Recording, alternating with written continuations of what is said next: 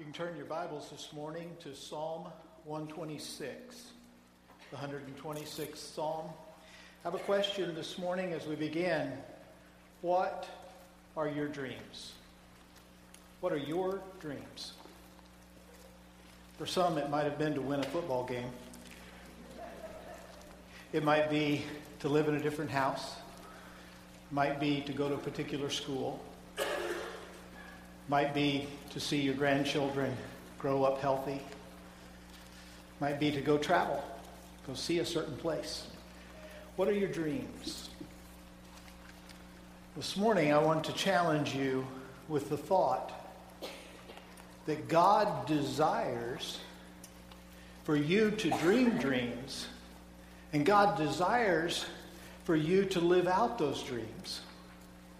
But the problem is, we have to stop and ask where, where is, is this coming from? What, what's the source of our dreams, of our desires, of this list of things that we would like to accomplish?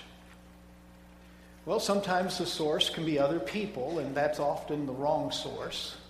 You know, a mom and dad instructing a teenager this is exactly what your life should be this is exactly where you should go and that's instruction's not wrong but sometimes the dreams of that young person become the dreams of the mom or the dreams of the dad.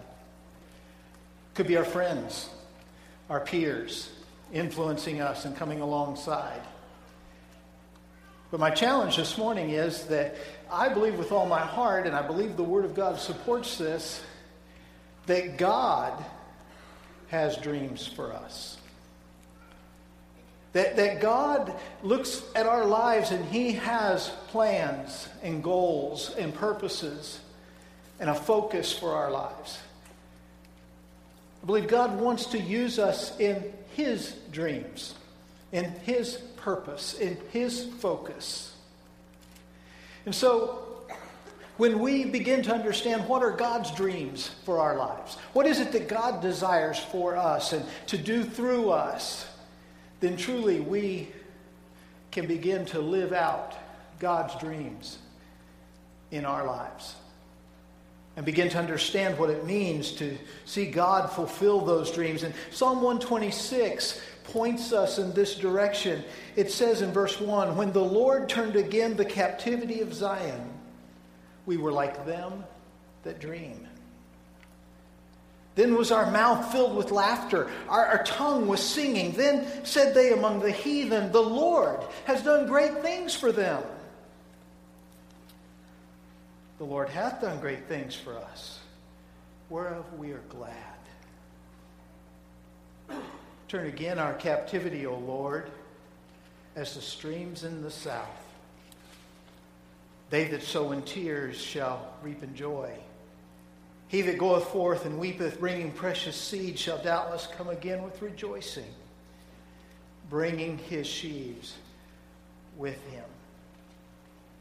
When God works in our lives, when God reaches down with his finger and he begins to stir in our lives through events or circumstances or other people, and we begin to understand that, that God's at work, that God is doing something it truly is like a dream. The psalmist said, When the Lord turned again the captivity of Zion, this imprisonment that the people of God were experiencing, when God broke the chains of bondage, when God released them, whether it was from Egypt or from Babylon or from whatever slavery it might have been, he said, When God did that, when God worked in our lives, we were like them that dream. It's like living outside of our own experience. It's enjoying things that we never thought possible. It's being places we never thought we might be able to go.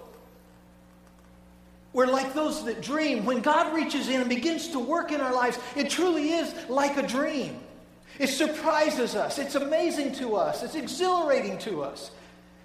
You remember when you came to Christ. It might have been 60 years ago. It might have been 10 years ago. It might have been last week. But when God reached into your life and He brought to light the things of God, and He brought to light your sin, and He showed you His great love for you through the work of Christ. And you stepped out in faith, your life changed. The bondage was broken. The old things were made new. The old creation was recreated. Was like a dream.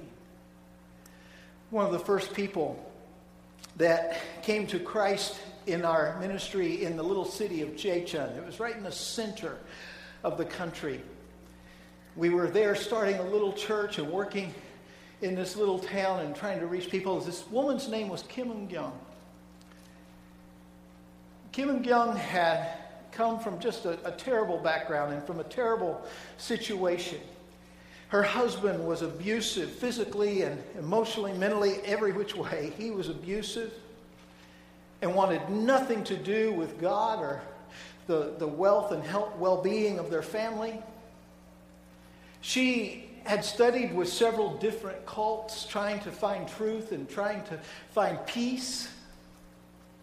And when she came into contact with our little church ministry, she claimed to be an atheist. She claimed to, that there was no God, that there was no peace on this, in this life. But she began to respond to the kindness and the love and the generosity of that little group of people, that little group of Christians. And over a period of several months, she was responding to that and coming in and getting closer and being taught the truths of God's Word. Finally, on the very day that she was led in prayer to receive Christ as her Savior, as soon as she had prayed that simple prayer, she looked up and just an exclamation from the depths of her heart, she said, I have been so brainwashed. It's like a dream. It's like a dream when God reaches in and He begins to work in our lives. And when He does His work through us and in us. And we see this in verse 2. Then was our mouth filled with laughter and our tongue with singing the praises that come from the depths of our heart in response to God who's working in us, in response to answered prayer that we've lifted up over various needs and over various impossible situations. That praise, that joy, that gratitude and thanksgiving. There is no comparison to the amusements of this world. There's no comparison, even to the joy or the despair of a football game, is there? There's this great, deep, eternal joy that comes when God's at work in our lives. When God is using us to have an impact in our neighborhood. When God is using us to make a difference in our town or in our city.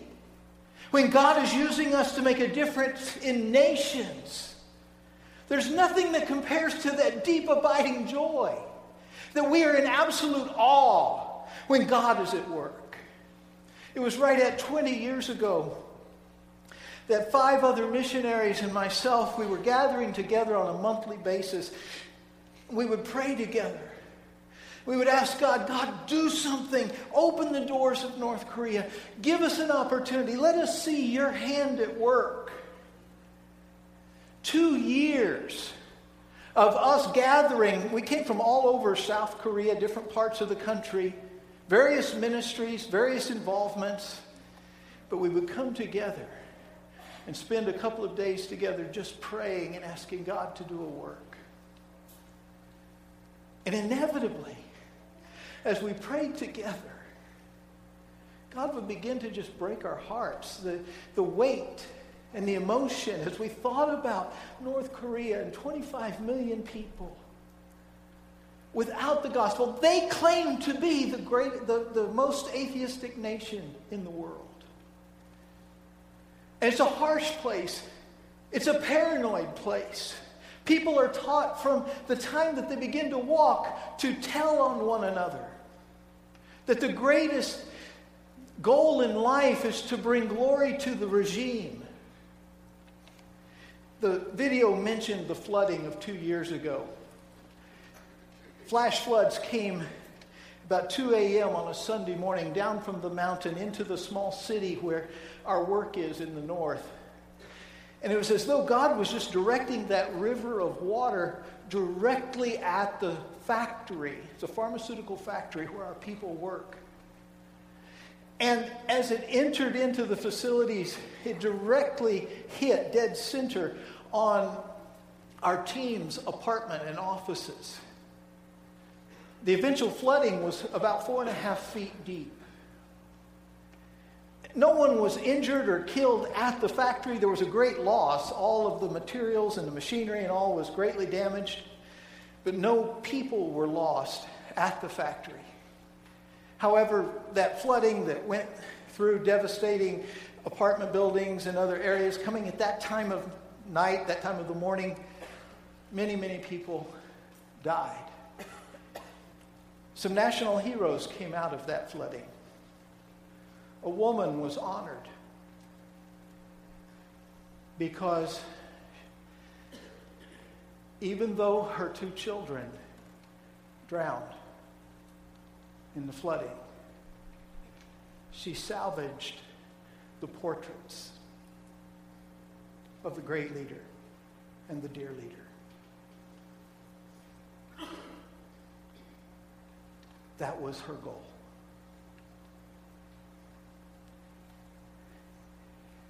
The blindness and the darkness that God has brought us out of. And as we thought of that, 20 years ago, we prayed over that. God would inevitably break our hearts and we would just weep as we prayed.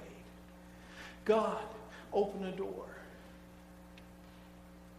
And now, as we've watched God slowly, meticulously open doors and lead and work, even though the U.S. State Department has said Americans can't go in, we're trying to legally operate within the rules of getting that overturned and getting it changed to where our people can go in.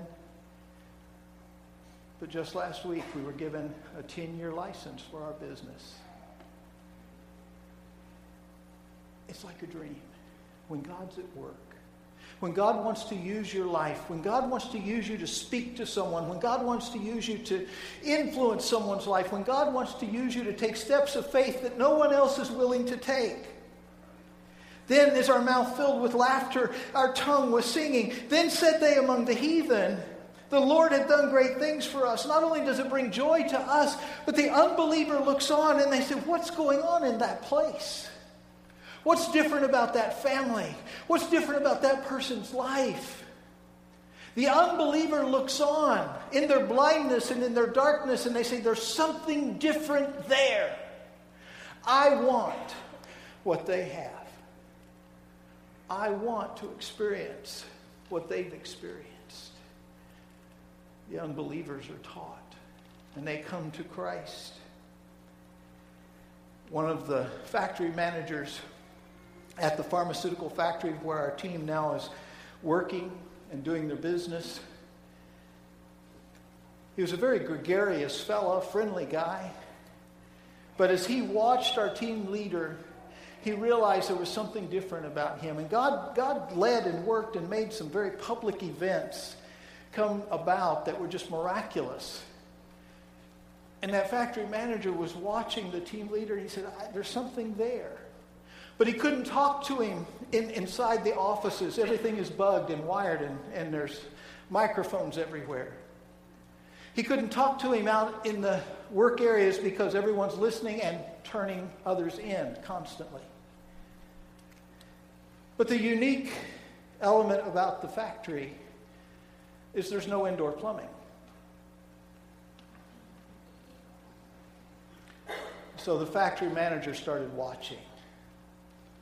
And every time our team leader would make the 100 foot walk to the outhouse, he would take a walk. The outhouse isn't a place you want to be. Summertime, it's buggy and smells exactly the way you can imagine it smells. It's a filthy place.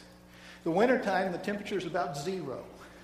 No one wants to spend any time there.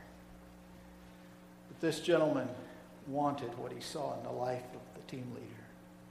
And he began going to the outhouse just so there would be some privacy, just so he could ask his questions, just so he could hear, and eventually did hear the entirety of the love of God for him and the potential for him to come to Christ and to receive Christ as his Savior.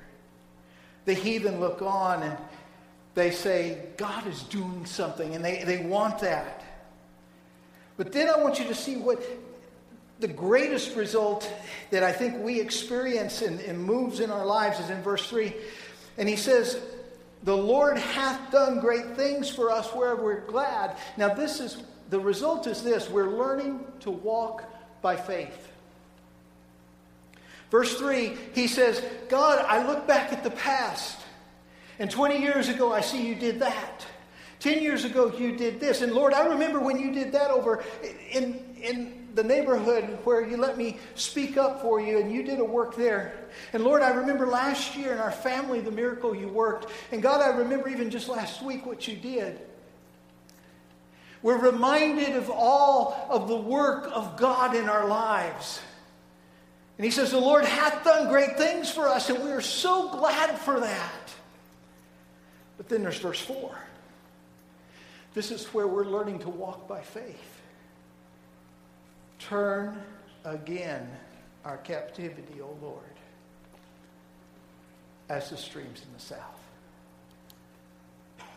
Lord, I look back on what you did then and what you did there and with those people and even there. And Lord, I see all of that and I'm so thankful for that. But God, right now,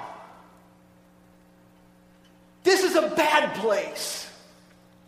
Right now, it's like I'm back in captivity. God, right now, it seems as though you're so far away. It seems as though you're not hearing any prayer. It seems as though no one is listening. Lord, right now this hurts. And I see no way out. Lord, would you do that again? God, would you do that again? Just like the streams in the south. And we don't quite understand that picture. But the southland, the Negev, the southland of Israel, of Palestine, was a very fertile area. The soil was rich and good for farming, and yet it was very dry. The rainfall only came in seasons, it wasn't consistent. And so there were stream beds throughout the Southland that would dry up during the dry season. And yet, that was also the growing season. But that stream bed would dry up. And it was only in the seasonal rains, the, God sometimes called it in the Bible the early rains and the later rains. The seasonal rains would come, and then those dry stream beds would flood and they'd be filled with water, but it was for a very limited time. And the farmers, the wise farmers, they would take their seeds and they would bag them up and they would pack them up and put them on the backs of their donkeys or on their camels and they would begin to make their way into the southland. And as they traveled into the southland, it was risky and it was dangerous because all of the roadways into the Southland were filled with bandits, thieves, those who would attack them and beat them and leave them for dead and steal all their goods. And so it was risky and it was hard and it was fearful. And they would go into the hard places. And as they went toward these fertile lands where they were going to try to plant their seeds, they would have to cross the dry stream beds. And I can't help but think that as those farmers who had their seeds packed up, everything of value to them was there, and they made their way across that dry stream bed, that they didn't, in their heart, look up to the to the sky that looked just like brass, not a cloud in the sky. And they would say, Lord, do it again. Do it again. Send your rain. And then they would go out to those dry fields. And they would begin to work and to labor to break up that hard, dry ground. And in their heart of hearts, they would say, Lord, prove yourself again. Do it again. And then they would go and pull down the sacks of seed. And they would open it up, and as they would take that seed that they could have sold, they could have gone to market, they could have traded it, but they would take that seed that it was of such value and they would step out onto that ground that they had just broken up and they would look up into the sky and there wasn't a cloud in the sky. And they would take it and in faith, as they prayed, Lord, do it again, they would cast their seed out onto the field. And sometimes they were men of faith, they were men of trust, they were men that had confidence in God's promises. But sometimes the emotion and the strain and the stress was so great that they would weep as they cast the seed, taking the very best that they had and putting it completely in God's hands, saying, God, do your work again. And the psalmist said, they that sow in tears will reap in joy. He that goeth forth and weepeth, bearing precious seed, shall doubtless come again with rejoicing, bringing the sheaves with him. Jill and I look back on 30 years, and there's been a lot of mistakes, a lot of things we would do different, but God's blessed. And we can point to those who came to Christ.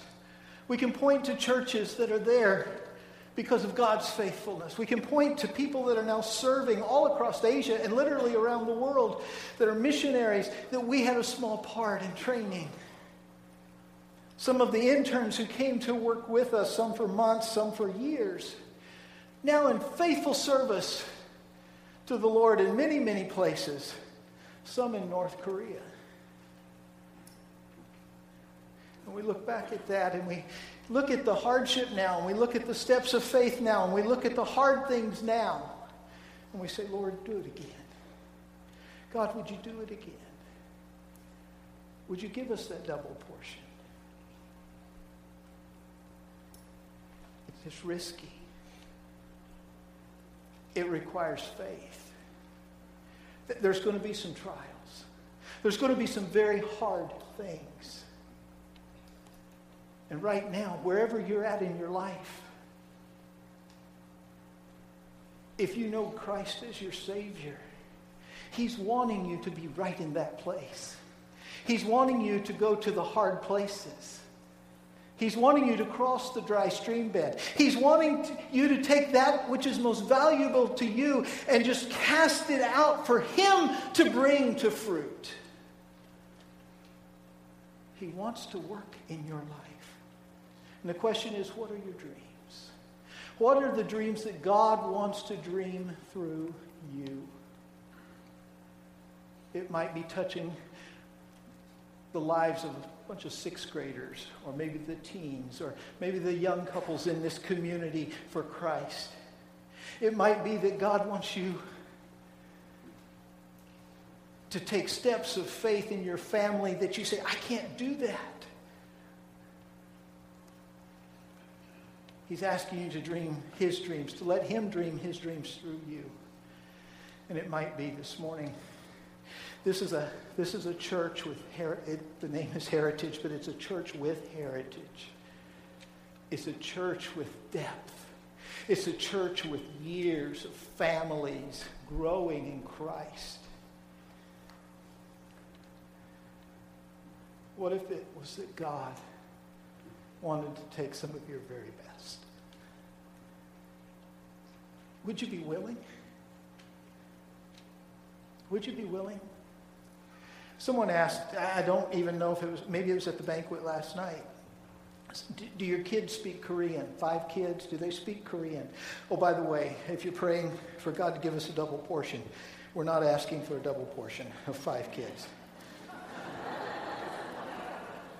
but among your kids, do they speak Korean? And all of them are at different levels. The one who is the very best is our 35 year old daughter, her and her husband Sam. They're in China, they're a part of the team. They've gone in and out of North Korea. They're part of working for the North Korea work. The second best is our youngest. He's 20. He's gone through some tough things in his life.